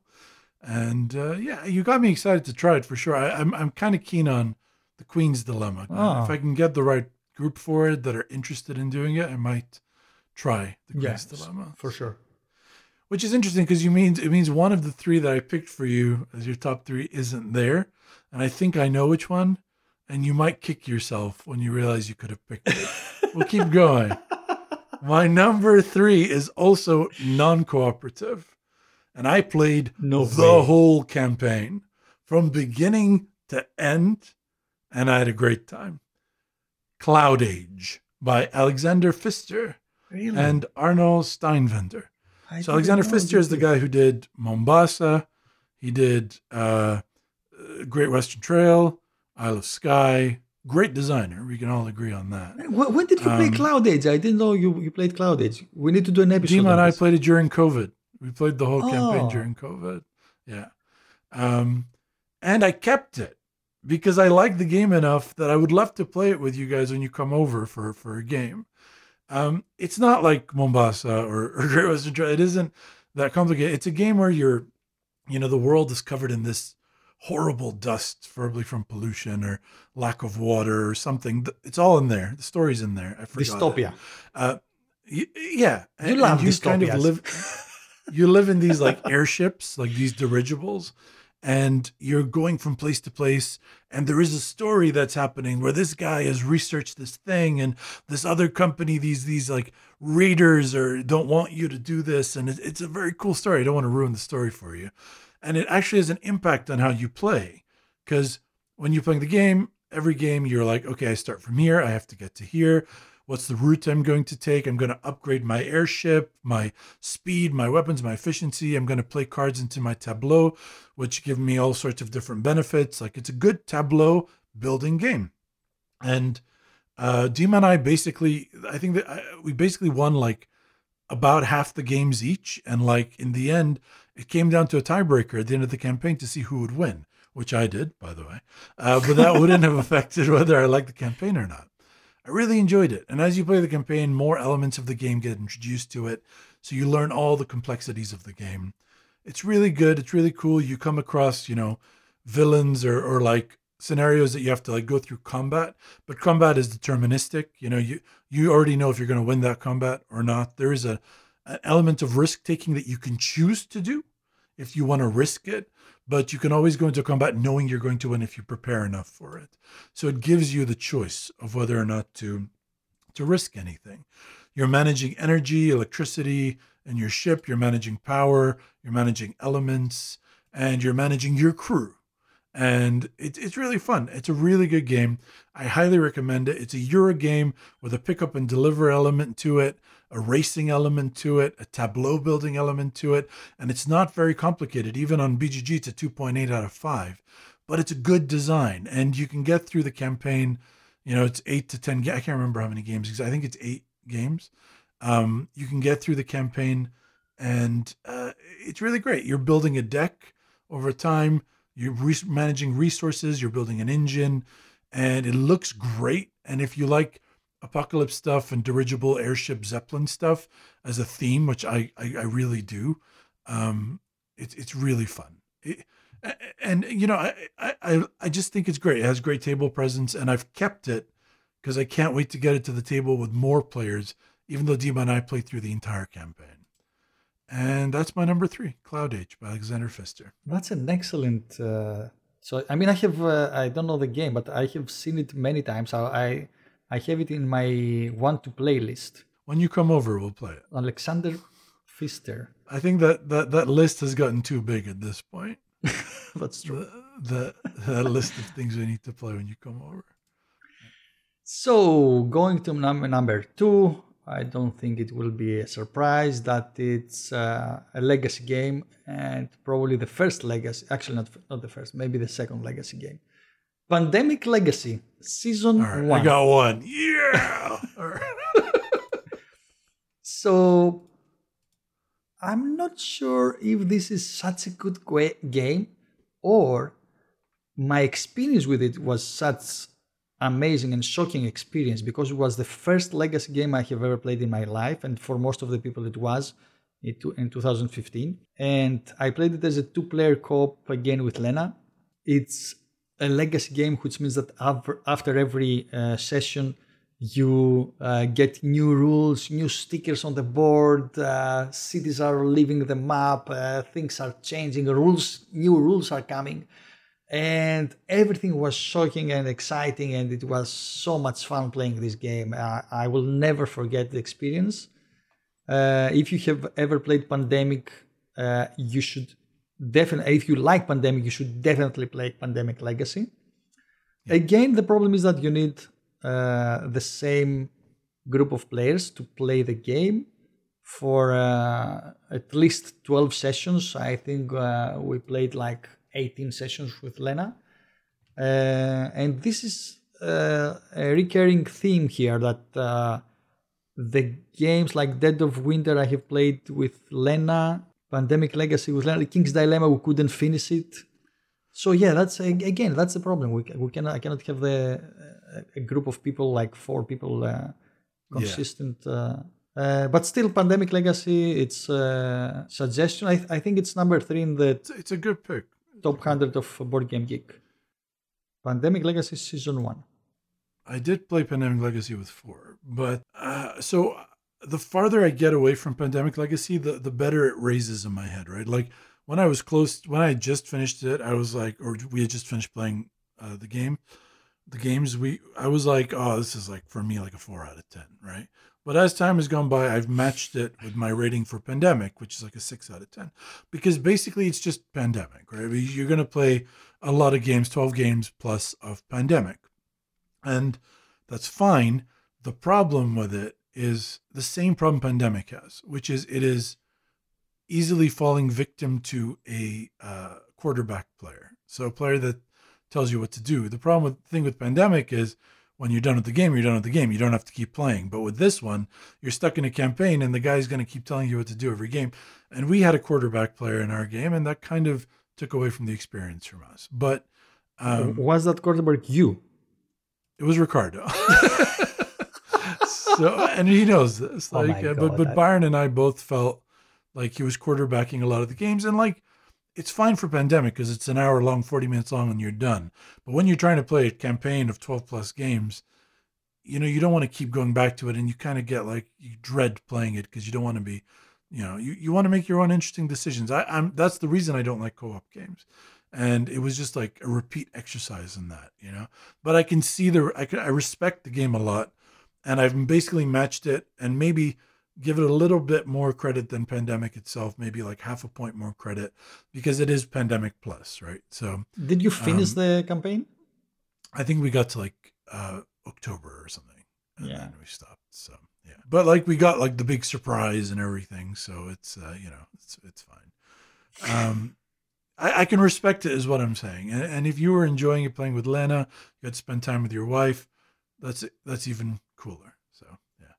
And I did Yeah. get that one. So I'm, No, I'm I- one for uh, I got mean, one it- of your five. It's so- a co-op. You always need the right group of people to, in order Yeah. to enjoy it. Imagine also play, re, replaying the same uh, with the same group of people that uh, you don't match for a co-op game. So my number two is kind of like it, it, it's valid, but I think you should have thought of it too, Oh, right? So my number two Sherlock Holmes Consulting Detective, oh. Jack the Ripper, and West End Adventures. It it qualifies in two ways. One, in that second version of the game, Jack the Ripper and West End Adventures, there is a literal campaign in the game that spans four missions, right? But other than that, all Sherlock Holmes Consulting Detective, you use the same world as you go forward. So you use like newspapers from previous cases are still valid in, in later cases because they, they, they're persistent and happened in your world. You can come across characters that you've come across in previous characters. Um, characters that you repeat, repeatedly go to will mention things that happened in previous cases. So you don't need the same group for it, but it does add some thematic edge to have that. And for the Jack the Ripper four case campaign, you do you should use the same group because it is one case that's been expanded over four cases. So Sherlock Holmes Consulting Detective, we talked a lot about it. It is the best deduction detective game there is. It is the best thematic game in terms of story writing and storytelling, and it is the most lived in world of any board game there is because you can come across people that have nothing to do with the case that just exist in this universe. And it's fantastic. It's phenomenal. You have to like reading. It helps if you like drinking because then you can sit on the couch and drink a lot and keep playing the game. But Jack the Ripper and West End Adventures, Sherlock Holmes Consulting Detective, is my number two best campaign game ever. Okay, uh, Sherlock Holmes is one of my favorite games. There, so the reason that it's not in this list, uh, it's uh, a conscious uh, decision not to be in this list, because I realized that I love escape room games and uh, mystery games uh, so much that I could make a top five out of them. Fair enough. So I was thinking that maybe we could we could make a different top five on them, but of course it's very legit to to have it there. Yeah, but, but, but most of those aren't And campaign. for me, if it was there, it would have been number one. Okay. Yeah, I know that. So I don't know why it's number two in yours. That's very interesting now. Well, I'll tell you why. We'll Because the campaign element isn't Oh. as strong as my number one. Okay. Like as a game, it is a better game. Exactly. Yeah. Barely, barely. By the way, my number one is an excellent game, but, uh, but you know, as a campaign, I would I would have to say the other one's a better campaign. Um, but yeah, it is to me a legitimate campaign game, and I recommend it. So Yeah. So it was in my other games considered list, like like uh, also Detective City of Angels, which is also an amazing game. I It- thought of that one, but that one felt more scenario based. really, I thought that there was some uh, links between its. Uh, there, there are links, but but like having that campaign in the Jack the Ripper and West End Adventures version kind of put it over the top. Oh, right? It, it made it feel like okay, that's a real campaign game. But but yeah, Detective City of Angels also has the existing world where characters exist between cases, and by my criteria, that should have made it. And honestly, I kind of regret not putting it on there. It did make my short list. I just kind of removed it because I felt like I was really stretching the definition of a campaign between the two of them. So okay, I just I just realized what is the your number one. I know Uh, yours. Can I guess? Yes. Seventh continent. So my number one is Seventh Continent. Which of course it is. Uh, actually, I played it as solo. there's a, a huge discussion between uh, okay, what's the difference between a solo game and a two-player game?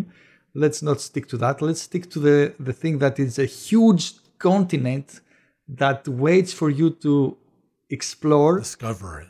And it's the the the amount of cards in this game is like it's a I don't know it's like a, a four five kilos game made of cards that the these cards are making the map of the seventh continent. So every time you are uh, taking a decision to move from your uh, square card you're getting you are getting to a new location and you draw a new card from the from the deck of like I don't know like 800 cards or something that in the end they uh, make the seventh continent so the idea itself that I can go wherever I want to go and and this thing is huge is really only comparable with video games I think Yeah.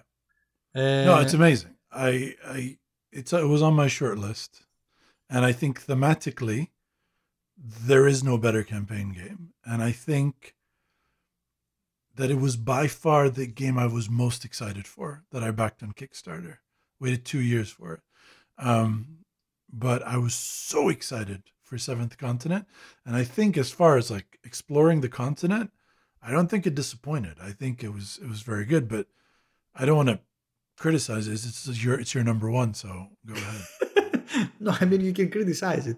Uh, the the other good thing about this game is that they have this excellent mechanism of uh, accumulating uh, resources and things that can be combined to make better tools that you can use in the game. Uh, I have seen the same mechanism, or maybe maybe a basic uh, uh, uh, prototype of this mechanism in Robinson Crusoe, which was the first, I think, uh, and I also consider Robinson Crusoe for this top five, which was also an excellent game where you can combine different tools and make new tools. Uh, so the game has like five different goals. The- They are called curses that you need to uh, lift from yourself, and you need to search the seventh continent to uh, to find the uh, the cure for these curses. And uh, it's uh, again it uh, unravels a story as you explore the continent, and uh, yeah, it's. I So- think it's the so only my- solo game that uh, I have enjoyed so much. I don't remember any other. I'm, I'm not very much of a solo player. so like thematically, I have no criticism. I, I guess the reason it's not on mine because you know, it, you're, if I if I say it's that good, why isn't it? The gameplay for me was not it was not it. Like I didn't like how much you had to spend time going through the stacks of cards looking for cards. I, I didn't like the weird star system to to see if you accomplish challenges and Oh I didn't no, I like love that, that. your your life was yeah, yeah I'm not saying you- you're wrong. I'm saying yeah, yeah, no, I was, and I, and I, I didn't like the um, the your life is your like the life your your deck being your life thing, your stamina. Uh, oh, there's that- another game that does that a lot better, I think. Uh, but but um, what game? like I, we'll see. It's my number one. So Gloomhaven. so when you when you when you look at it, it just feels like um I, wish like I've had the craving recently to buy Seventh Continent again. And I'm like, but you don't enjoy the gameplay. It's like I enjoy unraveling the map and exploring, but I don't enjoy the gameplay.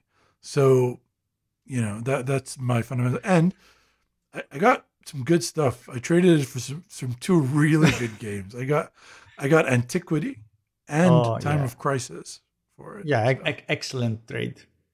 yeah. Uh, so I can tell you what I don't like in Seventh Continent. I played it twice, uh, and uh, actually the third time I finished the game. The problem is when I played it after the uh, when I died the second time, I realized that in order to start from the beginning, I need like eight hours Oh my god. to yeah to reach the same uh, place or something like that. So So it's like the problem we had with uh time, time time time Yeah. stories, time stories. but yes. like exponentially larger. Yes, of course. The, the other great thing about this game is, as you like cartography, you're actually applying cartography as you're playing. Yeah, it's So- very cool. yeah. So I love that. I mean, I have uh, printed the Excel sheets with uh, you know squares where I was writing what is in its location. So every time it, you might need to go to the same place, but you are doing it more efficiently. Uh, But yes, the third time, I mean, I finished the the curses and I was like, yeah, I'm not gonna play the game. And I have the now I have the expansion, and I have not I have not opened it. I I, I I'm I mean I'm uh, scared of the volume of of new information coming from I this. cannot I cannot critique it. Like despite my criticism, it's still something that occasionally attracts my eye. Still, even though I played it a bunch of times, and so great, great number one. Well, well done. Uh, mine, I think you said it under your breath at some point. It's, Yeah, it's so- actually the same game in two different forms. Can't really split them. Gloomhaven slash Frosthaven. Uh, Oh I, I don't even know if I need to say anymore. no, no! You it's need the to best. you need to pick one It's- though. No, I don't. they, they're the same game, the same mechanism. Okay, Frosthaven. Um, oh, I made you. Ma- I made you say it. because you know why? Because it's Gloomhaven in the snow. which is better. Uh, yeah, but um, basically, you all know how to play Frost. I, I talked about it for ages. I'm not going to do it again, but it has an incredible campaign with a storybook and a scenario book, and there are persistent things that happen along the entire thing. You follow multiple storylines. There are side quests. You know, um, is it a bear to to deal with? Yes, it is. That's a negative. And if it wasn't so fiddly, it would be my favorite game ever. Like th- th- that's the negative against it, right? But the combat system is a lot of fun. It's. It's deterministic. You should understand how things work, so you kind of know what's happening. But there's a slight element of luck in the game. And uh, overall, I really love the game. I love that the world continues to exist. I love that your characters retire, and when they retire, huge things happen, and you have these goals that you want to work towards. And I love that you take on a new character who's existing in this world, which has a town record of the accomplishments of your last character, you know? And it's just, it's the penultimate, it's the ultimate, not penultimate. It's the ultimate campaign game. And even if someone has played a bunch of campaigns, I think they would also recommend Gloomhaven and Frosthaven. But even someone who hasn't loves Gloomhaven and Frosthaven. It's fiddly as all get out. It has some weird choices in design, but it is phenomenal. It's beautiful. And even though it's fantasy, it isn't um, predictable generic fantasy. The races are unique, the world is unique, um, the villains are unique. And I just really love and appreciate it. And I'm glad that I've got to play both, and I'm grateful to it for existing. Gloomhaven Frosthaven is the best campaign game ever made. Even if it is a bear, it's a bear in the snow. So That's right. but you're always better than bears that are not in the snow. yeah. So if you're not Leonardo DiCaprio, you're okay with that. Yeah. So, so my, my predictions for your top five were Pandemic Legacy, Season One, Seventh Continent, Sherlock Holmes Consulting Detective, Sleeping Gods, This War of Mine. That's what I guessed for you. This top five is actually better than mine. what you said. It's probably, I mean, I have not played Sleeping Gods, uh, but it's probably a better top five than mine. if Uh, we could include, if we could include uh, scenario games, my number one would have been Mage Knight. Um, and- wow. And, then, Gloom- yeah. And I'd have also put Renegade in there. I really like Renegade. Uh, Unless we could also include D and D, then that might have been number one. I don't know.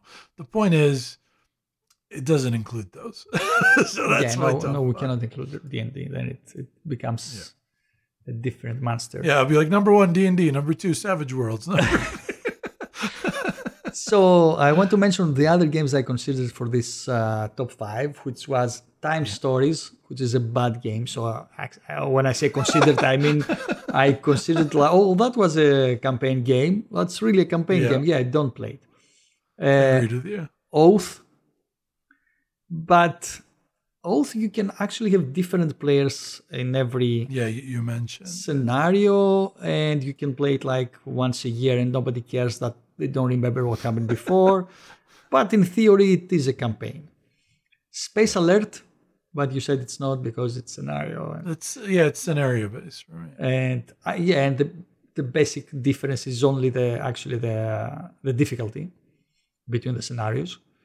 Uh, then the crime games detective modern crime sherlock holmes a consulting detective.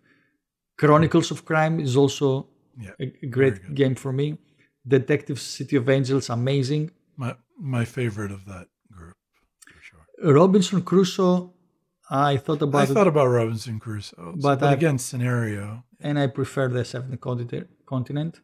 I consider the mind and the crew as, uh, but I don't know how you can consider the mind though. The mind, you're playing levels, but that's all one game, right? You're not the, taking that information and moving into the next game, so it's not really. what in the crew? In the crew, what's the difference? The crew, like you can just play scenario one, two, and three, and then stop. That's three games, and then tomorrow you can play four or five. You know what I mean? Like it's, it's not. uh So it's scenarios where mind is a campaign because No, the mind is levels. So in the mind, Oh. you've reached level eight and then you stop. You can't play till level four today and then continue. You would be playing the same game over two days. it's only difficulty difference. Yes, so it's a level. Yeah. Uh, I consider Gloomhaven, but I only played it once. So Yes. the same reason that I, I was not considering this war of mine. Uh, Mansions of Madness and Eldritch Horror. I have Eldritch played. Horror is not a campaign game. Come on. What do you mean? It's not in any way a campaign game. You cannot play it over multiple sessions. No, we did. I played it like I, 15 times with not 15, uh, maybe 10, 12 with Lena. Yeah, but every every time it was a different game. It's a different scenario. Are you talking about Eldritch Horror or Mansions of Madness? Eldritch Horror. No, Eldritch Horror is not scenarios. Eldritch Horror is a different villain, like you're playing a different bad guy, but it's the same game. You play you play the same characters. You can switch them around. I can be Lily Cheng this time. You can be Lily Cheng next time. Like, how is that a campaign? I don't remember that. I don't remember it like that. I mean, I have played the game like 10 years ago. I remember uh, we were playing it like we were having fun. I was playing it again with Lena. We were having fun. And when we finished, we said, okay, that was a bad game. but we really I, I have some amazing memories in Eldritch Horror, but when you finish, you're 100% sure that you played a terrible game. Yeah, it's like But watching reality TV. it's like it's like Nemesis, really, right? Like No, no, no. Nemesis is really better. I, I, I really. What do you think? Comparing Nemesis with Battlestar Galactica. I like BSG more, but uh, I I think BSG it has more of the Avalon thing happening, right? Like But we Um, we know the the story of Battlestar Galactica, so maybe that affects also. yeah, maybe, maybe. Uh, I do love Battlestar Galactica, but I don't think that's the reason. I, I I don't know. Maybe we should try Unfathomable, which is the new Cthulhu version of it, and see if we like it just no, as much. No way. Nope, not happening. Okay, cool. Just thought I'd throw it out there as a potential. Okay, so this was our top fives. We we're sure you're gonna appreciate our effort. We sweat on them. uh, please don't forget to let us know what your top five campaign games are over at our Board Game Geek Guild, and you can find the link to that in our episode description. I'm not gonna say. Well, I'm gonna keep. more. I'm gonna keep those two words there until you say it one episode. I'm gonna say you morons again. I it was like it was fun. It's fun if you do it once, then it's uh, yeah, it was funny in the moment. Yeah, but me threatening you with it so one day you accidentally say it is terrific. We we hope that day will come in the next 50 episodes. All right, guys, that brings us to the end of this tabletop session. Thank you so much for listening. Make sure to follow us on Instagram at Tabletop Sessions. Join the conversation. Share a fun story of board game shenaniganism. Let us know what your top five was this month over at our Board Game Geek Guild. And you can find the link to all of these in the episode description. We also started a YouTube channel where you can listen to the podcasts and you can watch some gaming sessions. So far, there's only solo stuff on there, but I am planning on setting up some sort of tabletop sessions does uh, tabletop simulator thing soon. Uh, we'll be back in a month. And until then, to quote one of my favorite writers, God damn it, you've got to be kind. Say bye, Ippo. Bye, guys. That's it. Tabletop, That's two it. hours? tabletop, They just gotta buy guys top, after they listen to us talk for Tabletop two top. hours. Bye, ladies and gentlemen. tabletop, We're really tabletop, appreciating staying so long. Table, us. tabletop, Uh, we Table, hope you enjoyed it tabletop. as much as table, uh, we did. Table tabletop, They top. definitely did not enjoy it as much as we did. two hours. It's too much. It's too much.